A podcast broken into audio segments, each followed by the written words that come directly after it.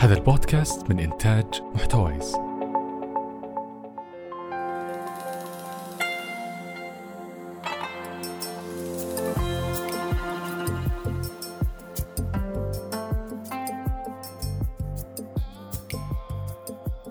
أهلا وسهلا. أنا من الطريف وهذا ظرف مكان. هنا بنتكلم عن الأماكن اللي زرناها والأحداث اللي مرينا فيها والقصص اللي نحلم بيوم من الأيام أننا نرويها. في هذه الحلقة المكان هو الدرعية والأحداث اللي مرت فيها هي اللي شكلت تاريخنا كسعوديين. أما القصص اللي نحلم أننا نرويها هي مستقبل الدرعية. مثل ما قلنا في الحلقة الأولى من الموسم الثاني هذا الموسم من ظرف مكان راح نركز فيه أكثر على السفر في السعودية.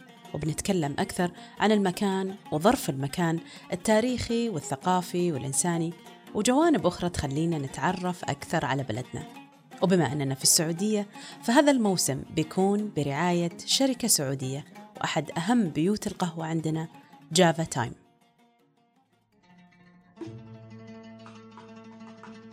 راح أخذكم معي في رحلة عبر الزمن إلى الدرعية.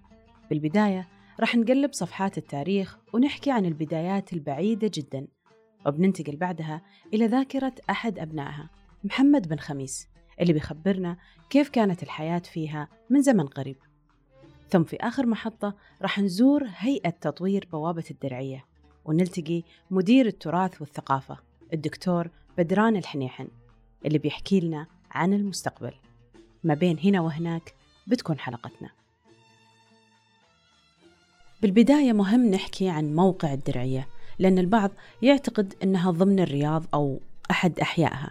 الصحيح أن الدرعية هي محافظة مستقلة بذاتها تتبع لمنطقة الرياض وتبعد عنها حوالي العشرين كيلو من جهة الغرب. وبحكم توسع الرياض صارت حاليا يفصلها فقط طريق الملك خالد.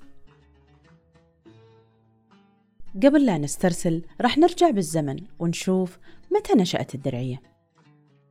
تذكر كتب التاريخ أن الدرعية نشأت في عام 850 للهجرة تقريبا 1446 للميلاد مع قدوم مانع المريدي الجد الأكبر للأسرة الحاكمة لما قدم من عروض نجد واستقر فيها. تحديدا استقر في مليبيد وغصيبة. يعني الدرعية يرجع تاريخها إلى القرن التاسع الهجري. الخامس عشر الميلادي. وبما أن الدرعية تقع على ضفاف وادي حنيفة فهي ارتبطت فيه حضاريا وبيئيا وصار فيه بين إنسان الدرعية والوادي تفاعل إيجابي بإعمار الأرض وزراعتها والاستفادة من مصادر الحياة اللي فيها. وهذا خلى النشاط الإنساني والوضع الاجتماعي للمنطقة كلها يزدهر وينمو على مر السنين. وصارت الدرعية نموذج لمجتمع الواحات في البيئة الصحراوية. هذا الوادي أدى دور مؤثر في التاريخ الإسلامي ومهد الطريق لنشر الإسلام في مناطق أخرى من شبه الجزيرة العربية. وفي منتصف القرن الثاني عشر الهجري الثامن عشر الميلادي ظهرت دعوة الإمام محمد بن عبد الوهاب الإصلاحية وأعلن ميثاق الدرعية التاريخي بين الإمام محمد بن سعود والإمام محمد بن عبد الوهاب. رحمهم الله جميعا. وكان هذا في عام 1157 للهجرة 1744 للميلاد واللي تأسست بموجبه الدولة السعودية الأولى طيب حنا كسعوديين وش تعني لنا الدرعية؟ وليش يا ترى لازم نهتم بمعرفة تاريخها؟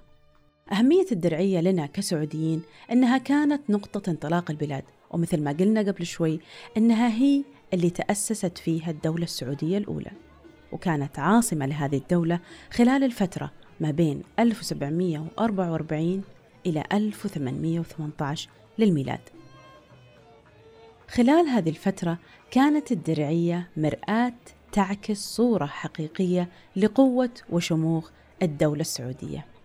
فيا ترى كيف كان المشهد فيها؟ يذكر المؤرخ عثمان بن بشر رحمة الله عليه اللي عاش بين 1780 إلى 1873 للميلاد وعاصر الدولتين السعودية الأولى والثانية.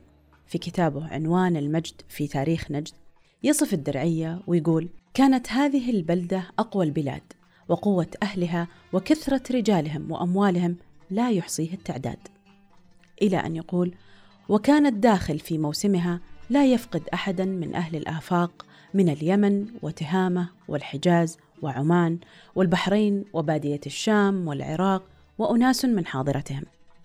إلى غير ذلك من أهل الآفاق ممن يطول عده. هذا داخل فيها وهذا خارج منها وهذا مستوطن فيها. انتهى حديث ابن بشر. إذا الدرعية كانت بلدة جامعة ومنفتحة على جميع الشعوب اللي حوالينها. باختلافاتهم العرقية والمجتمعية وحتى الدينية بحكم وقوعها في قلب شبه الجزيرة العربية ومعبر لقوافل التجارة والحجيج. ولكن للأسف في بداية القرن التاسع عشر وتحديدا في عام 1818 للميلاد ولأن قوة هذه الدولة بدأ يقلق الدولة العثمانية تمت مهاجمة الدرعية من قبل الدولة العثمانية وبعد حصار دام ستة أشهر قاوم خلاله أهالي نجد والدرعية بكل شجاعة وصمود أمام المدافع الكبيرة والأسلحة الفتاكة لكن استطاع الجيش العثماني أن يستولي على الدرعية. بعد ما طلب الإمام عبد الله بن سعود الصلح وافتدى الدرعية وأهلها بنفسه حقنا للدماء وإيقافا للدمار. سلم الإمام نفسه وانتهى الحصار. لكن التدمير استمر وتشتيت الأهالي استمر. مر على الدرعية حوالي 150 سنة قبل لا تنهض من جديد. وبالرغم من هذه الهزيمة إلا أن الدرعية بقت رمز للقوة والشموخ والعزة. وبالرغم من تدمير أحيائها وإخراج أهلها منها إلا أن أطلالها بقت موجودة حتى الآن شاهد على التاريخ. صارت الأطلال والأحياء معالم مهمة تحكي لنا قصة العاصمة الأولى اللي اليوم بالكاد يفصلها شارع عن العاصمة الحالية الرياض. يوصف لنا محمد بن خميس المشهد قبل حوالي 45 سنة.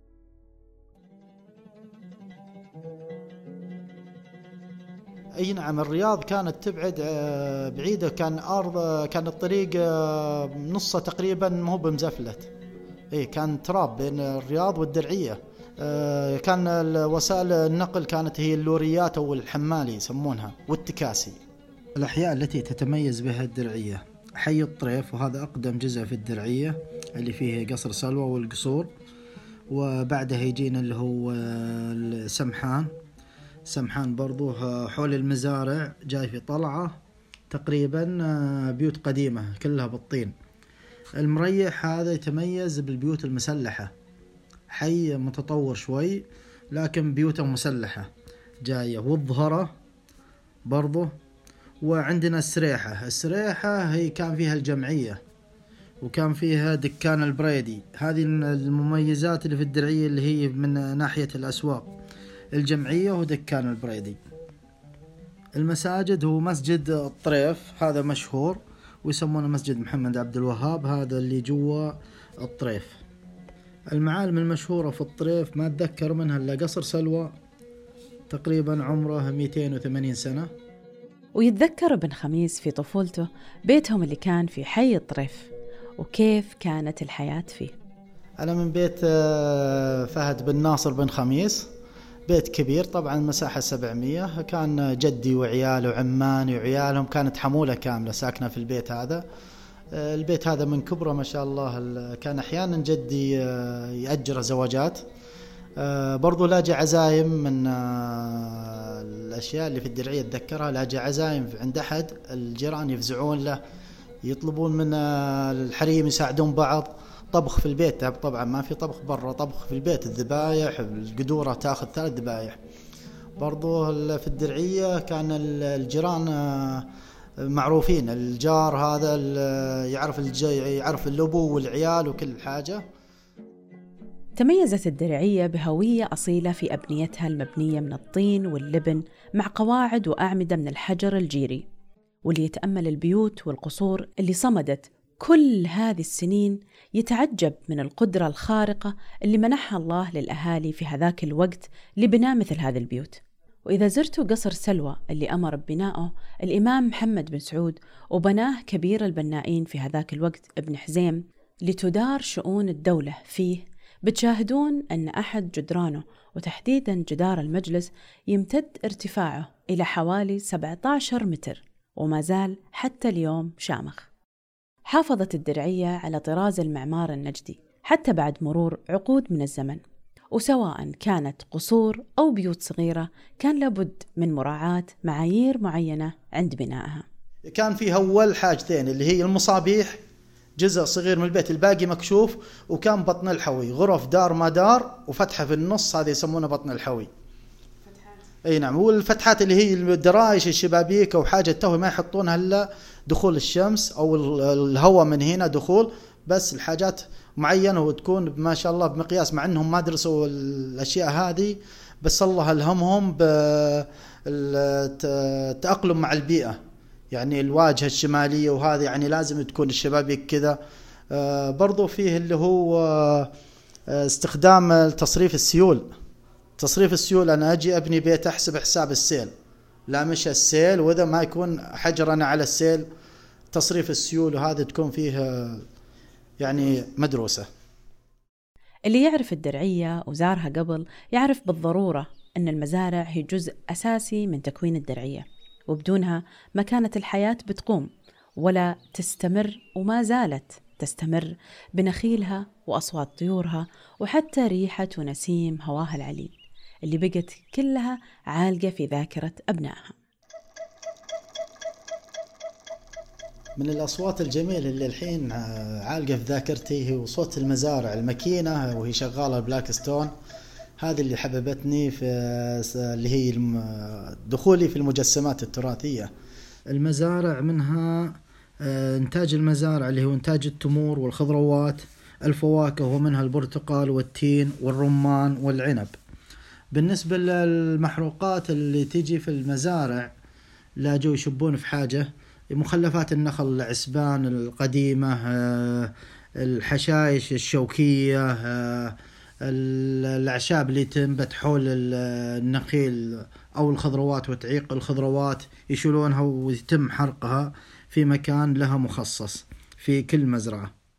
بالإضافة للبيوت والمزارع والذكريات اللي حفرت في أذهان سكان وزوار الدرعية لا يمكن ننسى أهمية المسجد في الحياة اليومية.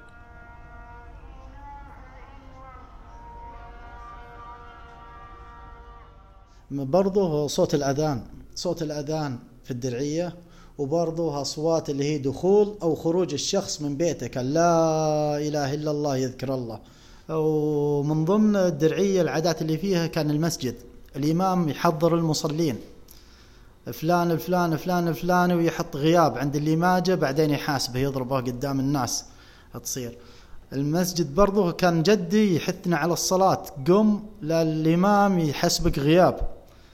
يعني برضو من اللي الواحد إنه يواظب على الصلاة.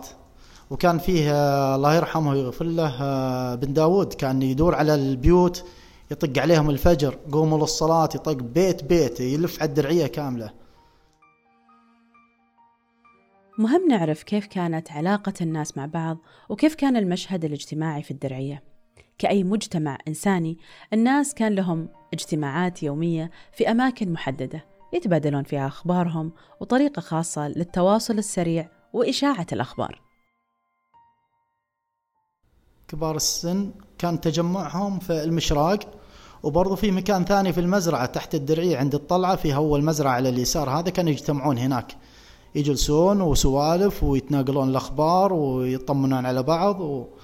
وتواصل برضه بينهم. من اللي جاء من اللي راح للرياض من اللي جاء هذا فلانة ولده مثلا زواجه في اليوم الفلاني وأشياء الزينه في الدرعيه إنهم مترابطين مع بعض.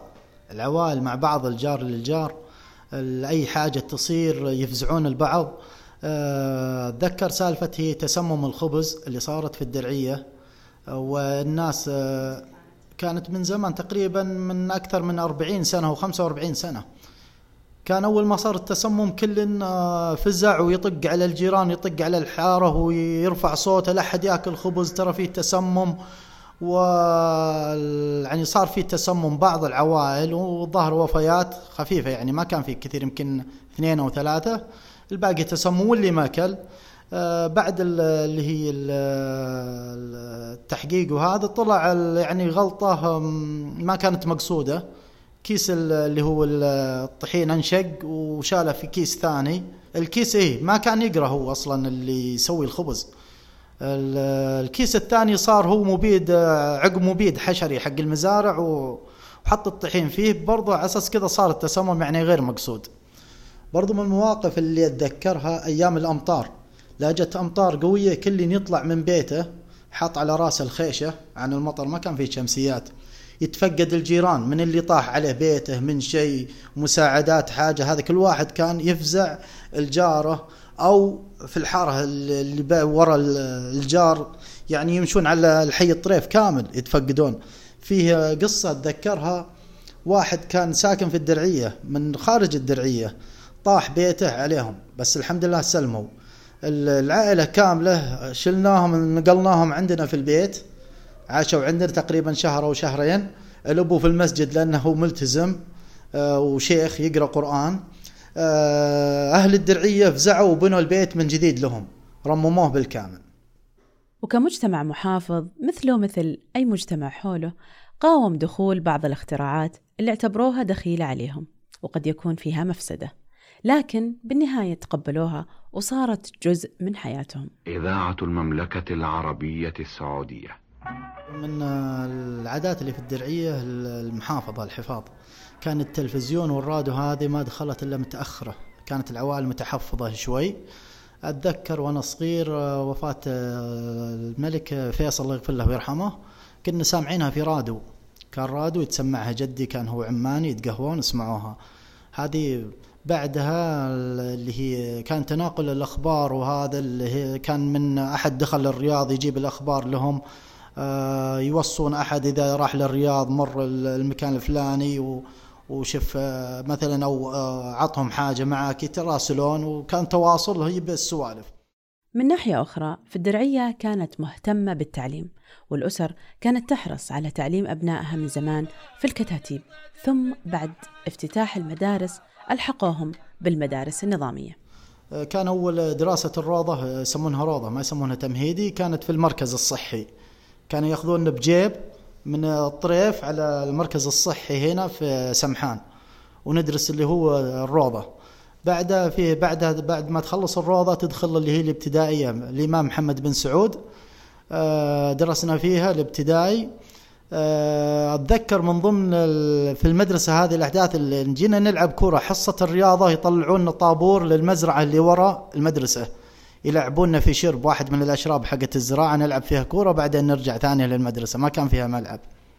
ما كان فيها ثانوي. ثانوي ما كان فيه. الثانوي جت بعدين اللي هي في الدرعية الجديدة الخالدية وهذه. كان آه، سادس آه، سادس واحمد ربك. وعن العادات في المناسبات السعيدة في الأكيد أن كل منطقة لها أسلوب خاص للاحتفال. وكبقية مناطق نجد كانت الدرعية تحتفل بالعيد بهذه الطريقة. آه برضو أيام الأعياد الأيام الأعياد هذه كانت مرة اللي هي قبل العيد يطلعون الأطفال يدورون على البيوت يطقون عطونا عيدي عادت عليكم ويعطونهم المقسوم اللي هي حلاو أو قريض يعطونهم اللي هو فلوس. آه برضه إيه الحوامة يسمونهم الحوامة. آه برضه فيه اللي هو أيام بعد صلاة العيد بعد صلاة العيد ينفرش في الشارع معروف اللي هو في السكة. آه الزل. وكل بيت يخرج أكل. هذا أكل الفلان هذا أكل الفلان ويدورون عليه يأكلون واحد واحد يمرون على الصحون كلها. برضه من أحسن كان فيه الجريش القرصان كان فيه المرقوق كان فيه الرز اللي هو اللحم آه، يعني كل واحد يتميز بحاجة بطبخة. آه، هذه اللي أتذكرها في الدرعية.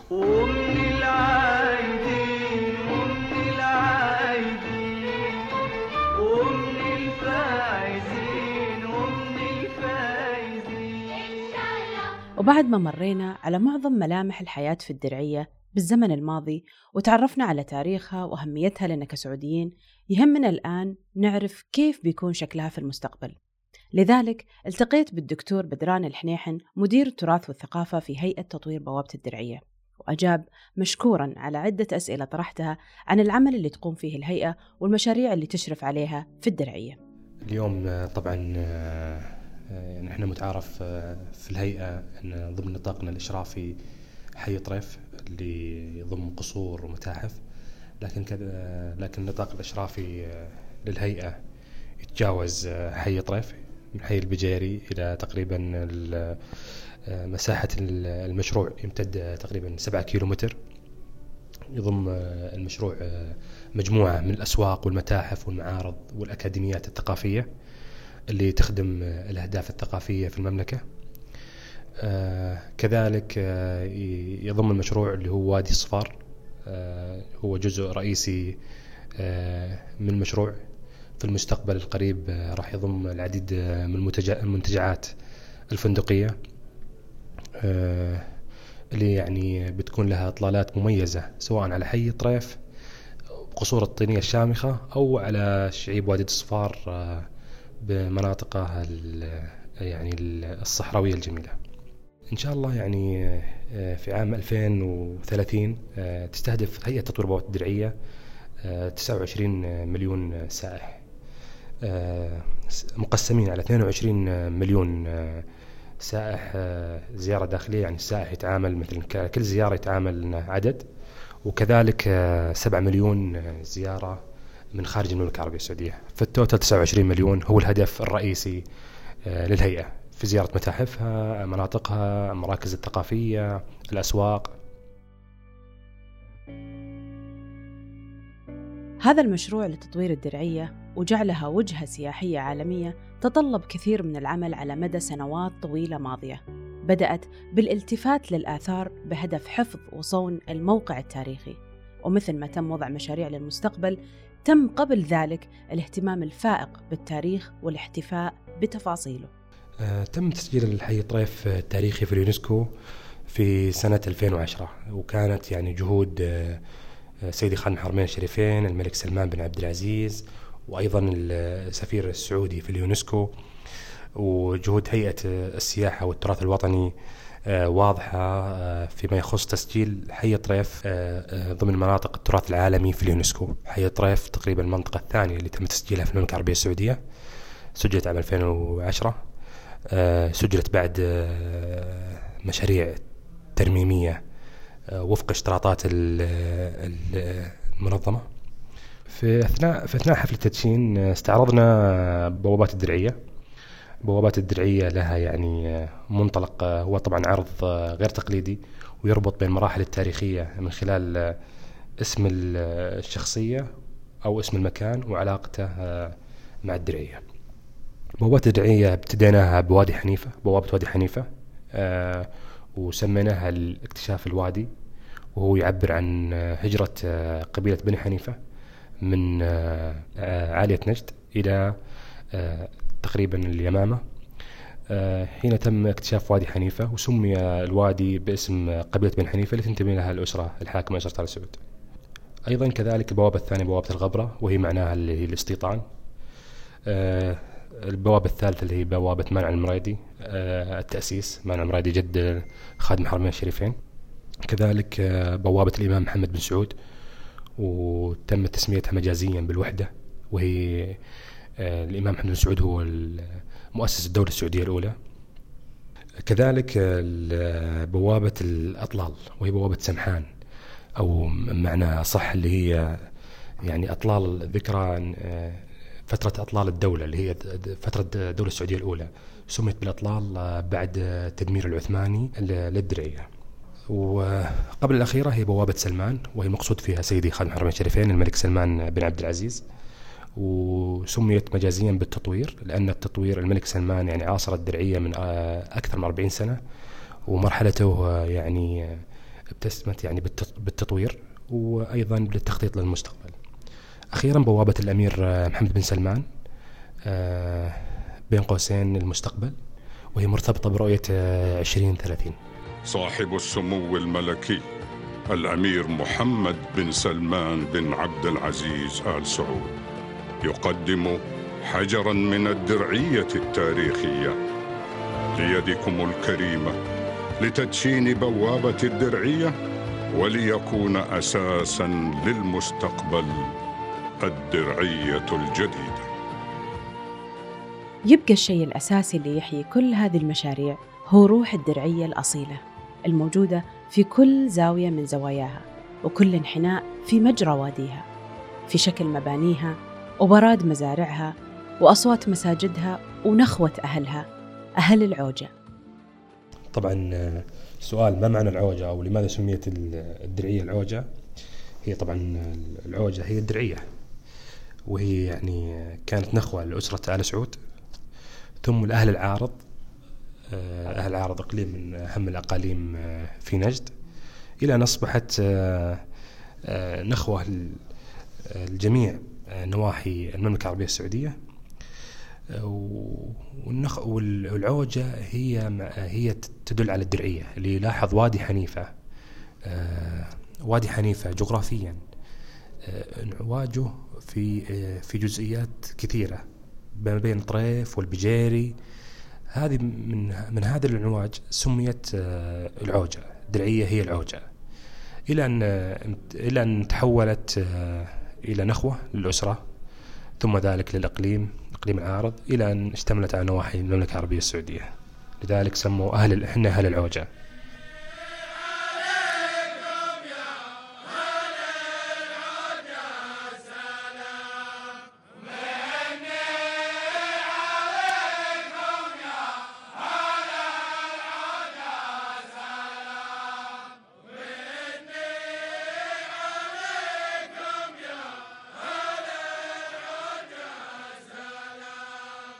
في النهاية وقبل ما نختم حلقتنا حبينا نشارككم سبب اختيارنا لاسم الحلقة واللي هو شعار للدرعية. الدرعية جوهرة المملكة. الدرعية جوهرة المملكة. إحنا حبينا في آه، في الهيئة التطوير الدرعية انه يكون لنا آه، هوية أو من ضمن الهوية آه، كلمات ترتبط دائما في الدرعية. كان من ضمن الاقتراحات الدرعية جوهرة نجد. لكن إحنا يعني إحنا في الهيئة أرتأينا إن تكون الدرعية جوهرة المملكة لأن الدرعية جوهرة لكل مواطن ومواطنة في المملكة العربية السعودية. اليوم الدرعية هي هي هي أساس أو عمود آه، عمود في تاريخنا الوطني. اليوم الدرعية كانت عاصمة تاريخية آه، لنا كسعوديين. من حدود من أطراف عمان إلى أطراف الشام من الخليج العربي إلى البحر الأحمر كل هذه العملية الوحدوية كانت تدار أو بد- بدأت من خلال الدرعية. فارتأينا أن أن ما ما, ما تصير المسمى فقط إقليمي يصير المسمى عام يشمل البلد يشمل المملكة العربية السعودية. لذلك سميناها الدرعية جوهرة المملكة. الدر- الدرعية اليوم عزيزة على كل سعودي. منطلقا يعني من من من آه، اللي درسناها. يعني إحنا في كتبنا الدرعية عاصمة الدولة السعودية الأولى الدرعية عاصمتنا التاريخية الدرعية منطلق ال- الوحدة والتوحيد. لكن اللي اللي اللي يهمنا دائما إن نربط المواطن بتاريخ بلده بتاريخ وطنه.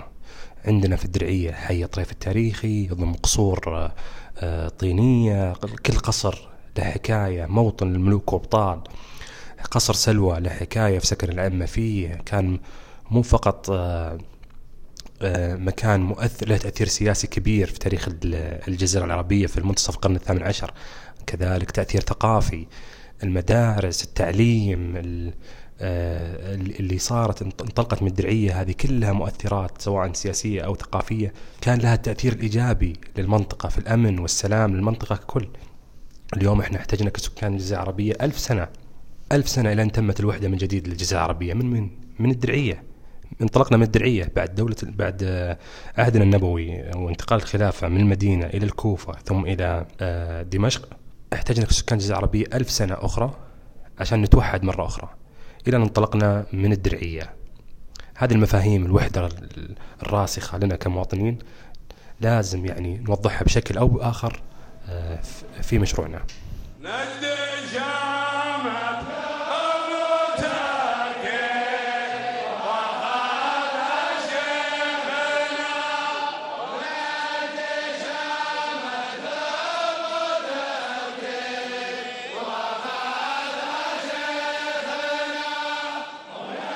وبكذا تنتهي رحلتنا في الدرعية اللي تنقلنا فيها عبر الزمن إلى عصور قديمة مضت واستشرفنا من خلالها مستقبل واعد وعصر جديد ابتدى فعليا.